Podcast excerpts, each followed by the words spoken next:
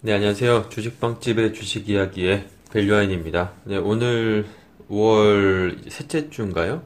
5월 22일 월요일 장 마감하고 어, 팟캐스트 녹음을 하고 있습니다. 어, 일단 오늘 시장, 양시장, 거래소, 코스닥, 양시장 모두 뭐 플러스 마감했습니다. 특히나 이제 거래소 시장이 또 2300포인트를 돌파하면서 2304포인트에 마감을 했고요. 어, 거래소 시장이 0.68% 상승했고 코스닥이 0.03% 상승했습니다. 그러니까 어, 사실 거래 거래소 시장이 강한 거고 코스닥 시장은 뭐 보합에서 마감했다라고 볼 수가 있겠는데요. 어, 오늘 전반적으로 시장을 보면 사실 좀 약간 테마성 그런 종목들이 강했던 것 같습니다. 오늘 보면 뭐 자연과 환경이 뭐 상한가 들어갔고 뭐 이화공영, 뭐 특수건설, 뭐 해인, 뭐 이런 종목들이 엄청 강했는데 이런 종목들이 어, 오늘 뭐이 뉴스에도 많이 나왔지만 이제 문재인 대통령이 어, 4대강 관련해서 감사를 지시해, 지시를 하면서 어, 이 4대강 관, 보건 관련주들 뭐 관련주들이 어, 오늘 급등하는 모습을 보여줬고요. 어, 또, 뭐, 남, 남북 러, 뭐, 가스관 사업 관련해서, 이번에 또 러시아 특사도 갔죠.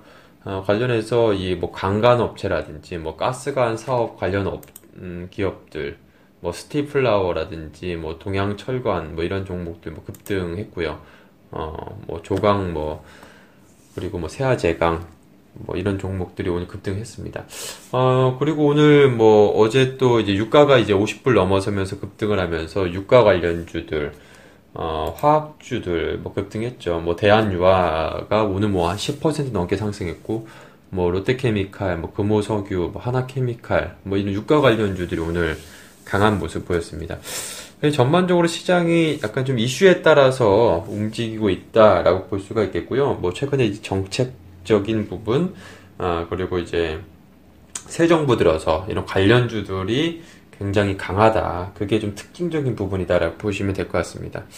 어, 그래서 뭐 그동안에 제가 계속해서 강조드렸습니다만, 사실 뭐 저희 카페에서도 제가 이런 뭐 테마주, 뭐 단기적으로 이런 아, 모멘텀이 있는 종목들에 대해서 별로 언급을 안 드렸는데, 어, 이번 새 정부 들어서, 그러니까 뭐 정부 출범 초기에는 어쨌든 이런 정책적인 모멘텀, 그리고 단기적인 그런 모멘텀이 부각이 될 수 있는 종목들은 어, 항상 접근을 뭐 할 필요성이 있기 때문에, 과거에도 항상 좋았기 때문에, 어, 항상 좀 관심을 두시면서, 어, 단기적인 뭐 트레이딩 관점 하시는 분들은 대응하시면 좋지 않을까 싶습니다. 그래서 과거에도 항상 보면 대통령이 집권 1년차 때 항상 주식시장을 좀 음, 양호했었죠. 그리고 특히 어, 정부 이제 추경을 이제 편성을 하고 어, 편성 이후에는 보통 당분간 거의 한 분기 정도는 굉장히 좀 시장이 좀 좋은 그런 경험이 있는데 특히나 이제 중소형주 코스닥 시장이 아, 좋았던 그 경험이 있습니다. 그래서 어, 코스피도 과거에 항상 좋았었고 어, 이번에 지금 기획재정부 장관, 그러니까 경제부총리를 지명을 했죠. 그래서 이제 뭐 또 청문회 하고 할 텐데, 어, 이번에 그 새로 지명된 기획재정부 기재부 그 장관이 추경에 대한 그런 또 언급도 했죠. 그렇기 때문에, 어, 이제 추경 관련해서 또 모멘텀이 부각이 되지 않을까 싶고요. 그러면 어찌됐든 시장에는 뭐 긍정적인 영향을 미칠 수밖에 없겠죠. 어, 지난번 정권에서 박근혜 정부에서 어, 뭐 최경환 경제부총리가 또 추경을 들고 나오면서 그 당시에도 주식시장이 좀 좋았던 그런 기억이 있는데 어쨌든 뭐 시장에는 일단 긍정적인 역할 영향을 미칠 것으로 그렇게 생각을 하고 있습니다. 그 특히나 지금 이제 뭐 공정거래위원장 그리고 정책실장의 뭐 재벌 저격수들을 뭐 지명을 했죠. 아, 사실상 아, 지명을 한 게 아니라 아, 발탁을 했죠. 어, 그러면서 뭐 대기업 규제 강화 뭐 이런 부분이 좀 불거지고 있는데 사실 뭐 시장은 오히려 긍정적으로 보는 것 같습니다. 최근에 보면 뭐 코스피 계속 뭐 강세 그림을 띄고 있죠.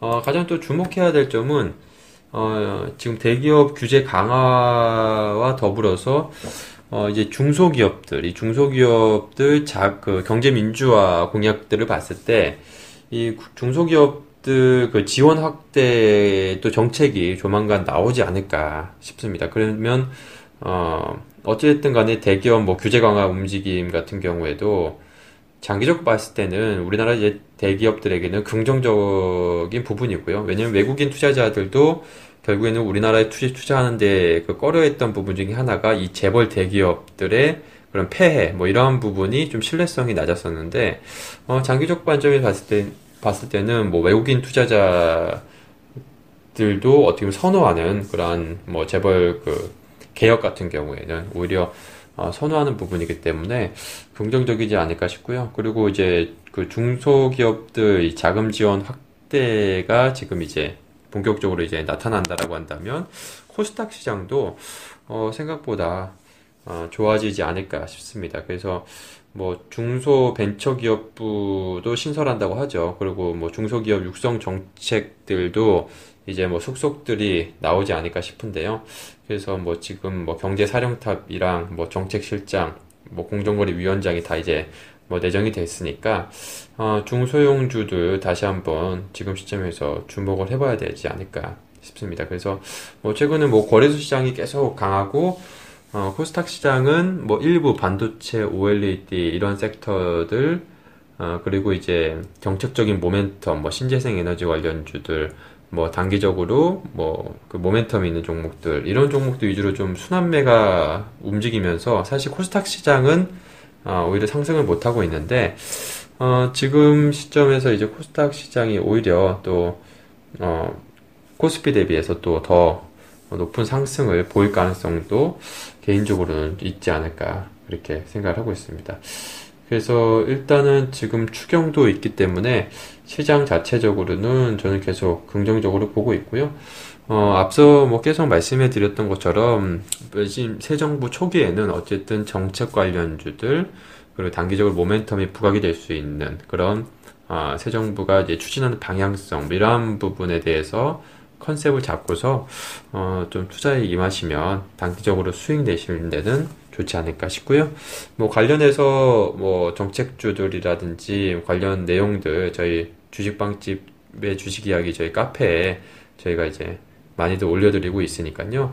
오셔서 많이들 좀 참고해 보셨으면 투자에 아, 좋겠습니다. 예, 오늘, 오늘 방송은 여기서 마치도록 하겠습니다. 고맙습니다.